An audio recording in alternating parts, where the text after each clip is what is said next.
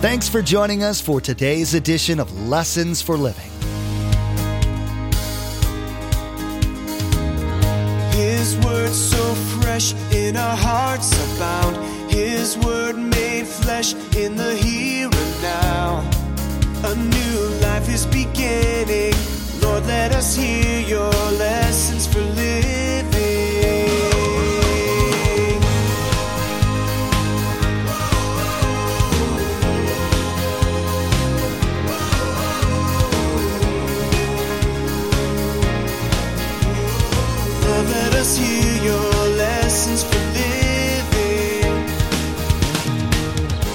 Why didn't God tell us how great it is? Because He didn't want us to go there before our time. And you say, Pastor Mark, that was a stupid illustration. That was really corny. I mean, who'd want to not look across the street? Well, no, it isn't corny at all. Paul, who went to heaven, struggled with what I just told you. You see, if you and I had gone to heaven, we'd struggle. The Apostle Paul told of his experience of seeing heaven. It was so transcendent that he had no human words to accurately describe what he had seen. The event left him with the desire to return to go back. He knew that the only way for that to happen was for him to die, and his writings show the pull that heaven had on him. Pastor Mark's teaching reminds us that heaven is our final location if we're followers of Christ. As we think about heaven and hell, we should warn our friends who are currently destined for hell and tell them about the salvation that's available to them. Remember, there's quite a few ways to receive a copy of Pastor Mark's teaching. We'll be sharing all that information with you at the close of today's broadcast. Now, here's Pastor Mark in Philippians chapter 3 with part 2 of his message Location, Location, Location.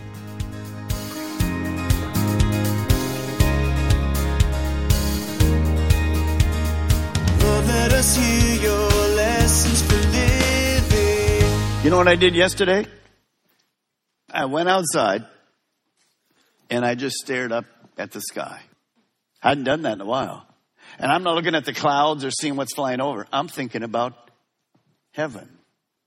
Do you realize one day we're going to like be there forever? And so when you do that, it gives you what? A very different perspective on all the stuff that's happening right now. Look at Colossians. Paul writes this, Colossians 3 verse 2. Set your mind on things above, not on earthly things. For you died and your life is now hidden with Christ in God.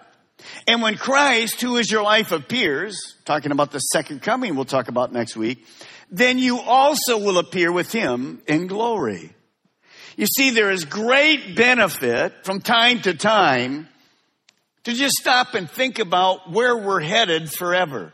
Because where we're headed forever, we're going to spend like a zillion more time than here. If you took a little egg timer today and you watch, maybe there's a zillion pieces of sand up here, and you watch the first one drop, the first little piece of sand drop. And let's say that's 10,000 years. We've just begun. See, we can't get our mind around that. I mean, here's like, it's almost Christmas. Man, I've been living 85 years. How about 10,000 years and we've just begun? So it is good to stop and think about it. C.S. Lewis, great Christian writer, wrote this. Aim at heaven and you'll get earth thrown in. Aim at earth and you'll get neither one. So we have to, Paul reminds us while living on the earth, we should set our minds on heaven and eternity. Oh, not all the time, but we need to set our minds on heaven and eternity. We need to remind ourselves that we're pilgrims. We're people in transit. We're on our way to our final location. Our life on earth is simply a short journey. Heaven is where we belong. Heavenly mindset that's focused on that will help influence, it will help soften the difficulties we go through, and give us hope for the future of where we're going. Now, how do we set our mind on heaven? Well, the Bible tells us in Romans chapter 12 that if we'll read God's word, it renews our mind. It changes our thinking. So, most of you that are listening to me today haven't thought of heaven in the last seven days. But now, it's on your mind. Why is it on your mind? Because I'm teaching you the Word of God. So when you do your devotions, you will come across heaven and eternity and ending things and death and all. You will come across those often. And when you do, that's the, that's the Holy Spirit reminding you to have that mindset that we're simply legal aliens in Florida. We're just moving through. Our final place is heaven. Let me ask you to write this down today because sometimes we forget it. There is nothing permanent about life on earth. There is absolutely nothing permanent about life on earth. That when sin entered the world, it changed this world. One day we're going to get a brand new heaven, a brand new earth.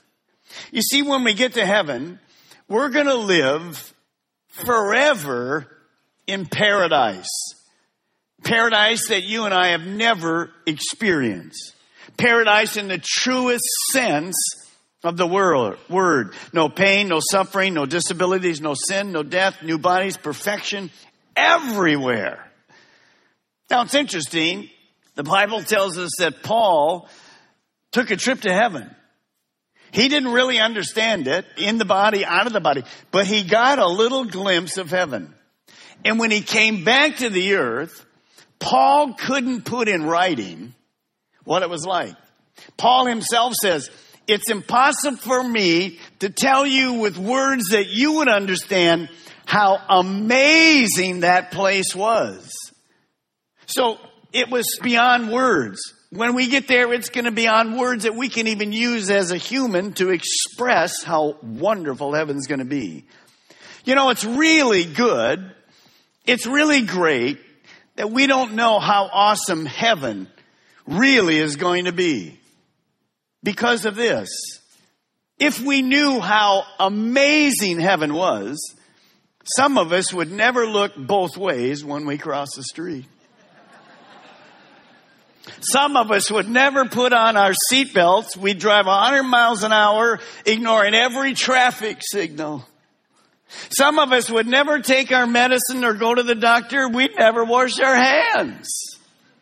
Some of us would look for chemicals that could take our life instantly, like tasteless and odorless antifreeze. Why didn't God tell us how great it is? Because He didn't want us to go there before our time. And you say, Pastor Mark, that was a stupid illustration. It was really corny. I mean, who'd want to not look across the street? Well, no, it isn't corny at all. Paul, who went to heaven, struggled with what I just told you.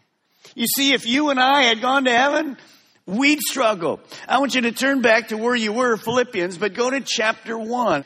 When Paul got back, he began to write his, well, his emotions. He had been to heaven and he's struggling. Look at Philippians chapter 1, go down to verse 22. Paul says this, for to live, for to me to live is Christ and to die is gain. If I'm going to go on living in the body, in other words, on earth, well, this will mean fruitful labor for me. Yet what shall I choose? I do not know. So he's thinking about how to get to heaven instantly. Verse 23. I'm torn between the two. I desire to depart and be with Christ, which is better by far. I've been to heaven. I can't wait to get there. But it's more necessary for you, speaking about the church, the people he was pastoring, that I remain in this, well, this human body on this earth. convinced of this, I know that I will remain and I will continue with all of you for your progress and your joy in the faith. You see, Paul was struggling. Heaven was so amazing, he wanted to go right now. He didn't want to go for a glimpse, he wanted to go back. But notice, he says, I know I can't do that.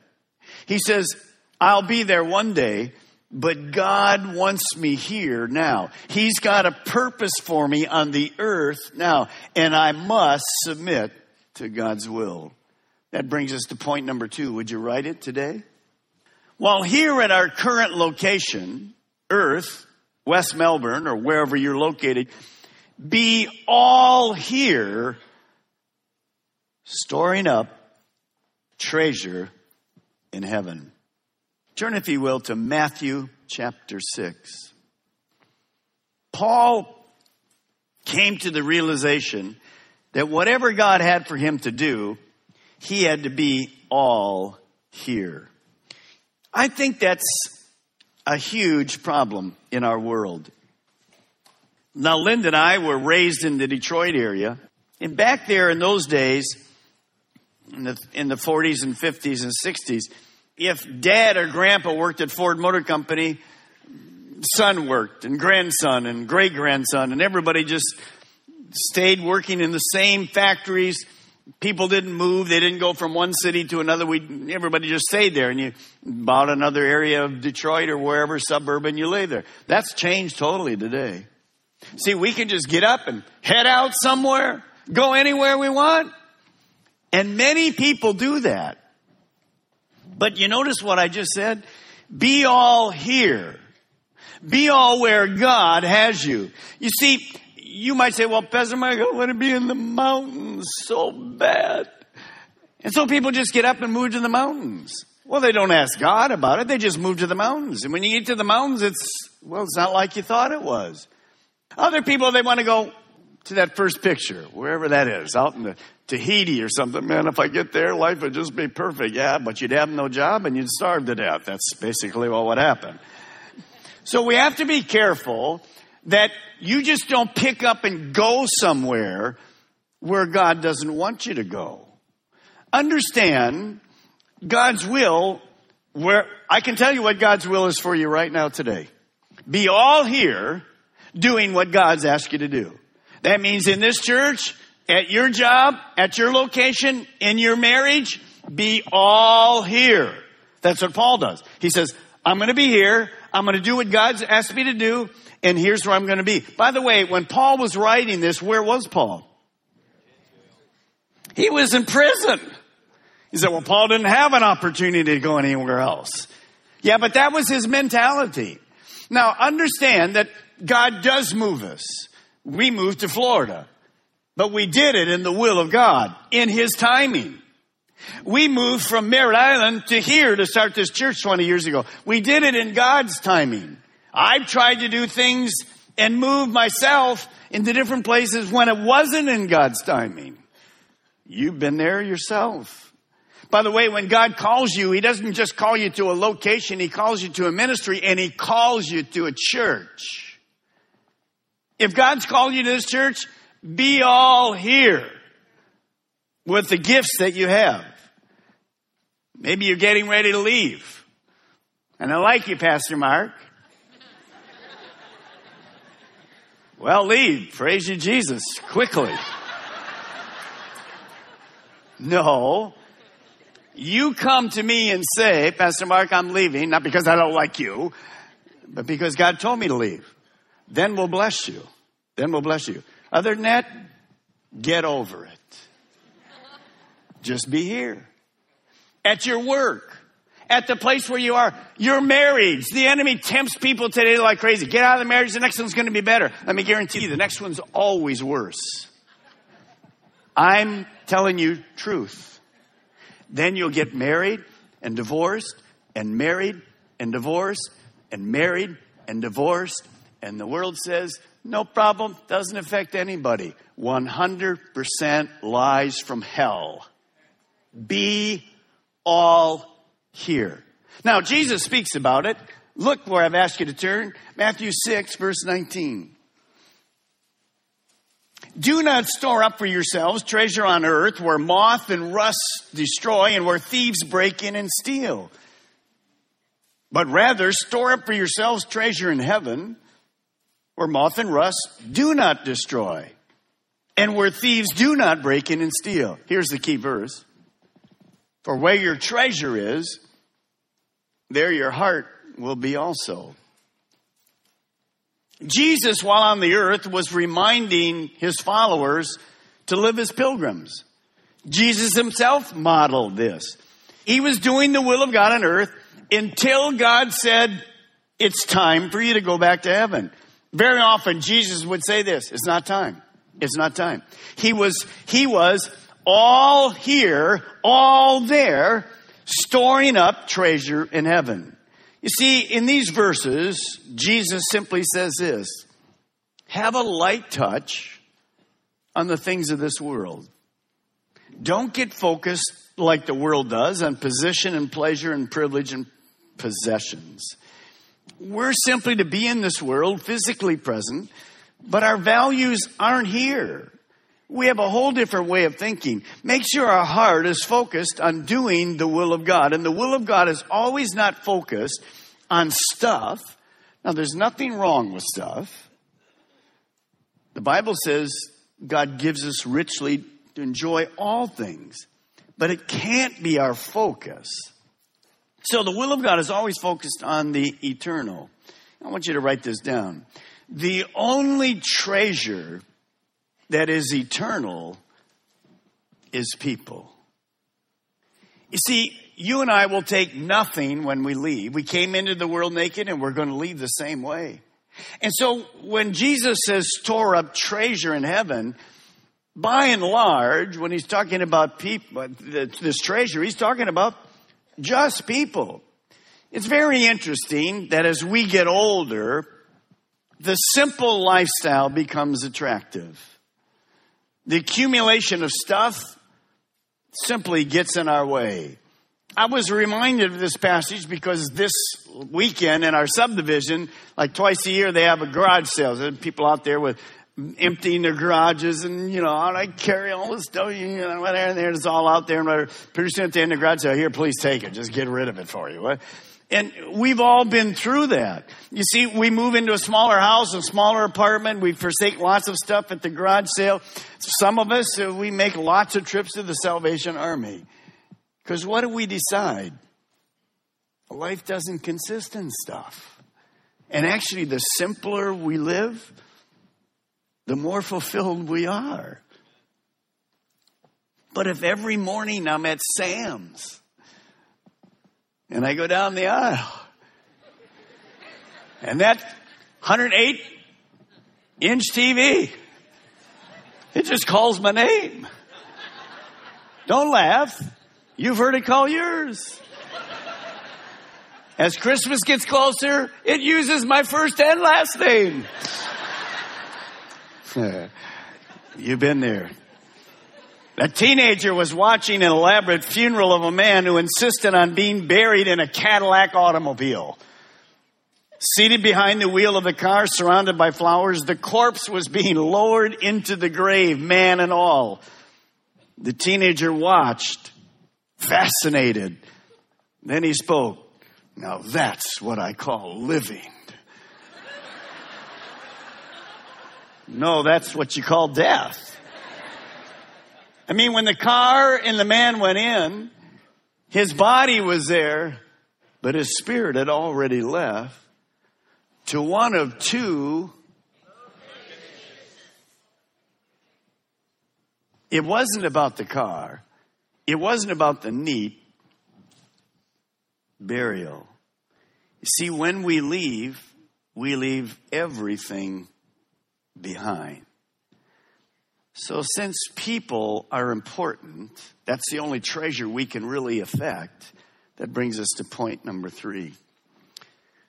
We need to remember that many people are headed to an eternal location apart from Christ forever. You see, we know this theologically. We know about hell and the torments, but often we don't make it personal enough. When Paul talks about many who, unless they change, are headed to separation from God forever in a place called hell, he isn't talking about faceless, nameless people. You see, the people God has placed around you are not faceless. They're not nameless. They're people you and I know. They're our neighbors. They're our friends. They're our relatives. They're our coworkers. They're students that we have classes with. There is a face. We recognize the face. There is a name. We know their name. They are not faceless, nameless people headed to eternity. No, these are people that we know, interact with, and love. If we continue to see them like this, then our hearts will never be touched. These are real people that God has put in our path for a reason.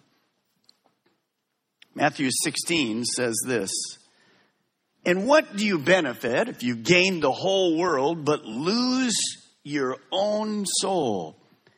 Is anything worth more than your soul? No. You see, the real you, the real me is spiritual.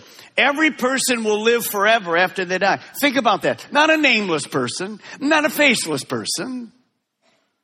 People that we know. People that you interact with, well, very frequently. So there's nothing more valuable than the eternal soul of a person. But see, knowing that, knowing they're going to live in one of those locations forever is not enough. Jesus Christ came to this world to offer a choice so that people could change destinations. Jesus came, before he went back to heaven, he gave us the Great Commission. The very first word in the Great Commission is go. I want you to write number four down, if you will. Don't isolate, but go to the lost at their locations and share the good news. Yes, it is true that our home and citizenship is in heaven. And yet God has placed us here to be all here on the earth now because surrounding us are many unbelievers that we do know. If you will, turn to the book of John, chapter 17. I want you to see a prayer that Jesus gives for his followers, which includes you and me today, before he went back to heaven. It's a prayer of purpose. Today, Pastor Mark reiterated the importance of us as Christ followers to keep our focus and goal heavenward. That having been said, he wants us to do what Jesus told us to do, which is to put treasures into our heavenly bank account. We do that by serving others and using our time, talent, and treasure to make God look good to this world, pointing them to Jesus. You don't have to wait to hear another message from Lessons for Living.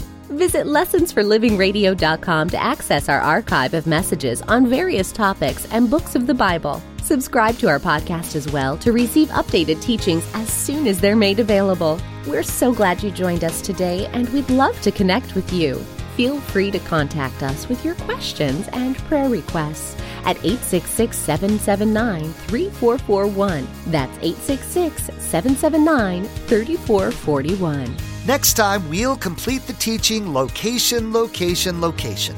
Pastor Mark will remind us that the only treasure that is eternal is people. We'll be told of their need to hear about and be shown the love of God. It's important for us to realize that the purpose of church assemblies is to be built up in the Word of God and then scatter to share the love of Christ with others. Well, that's all the time we have for today's broadcast. From all of the production team here at Lessons for Living, We want to say thank you for tuning in, and may God bless you. And together, let's do life right.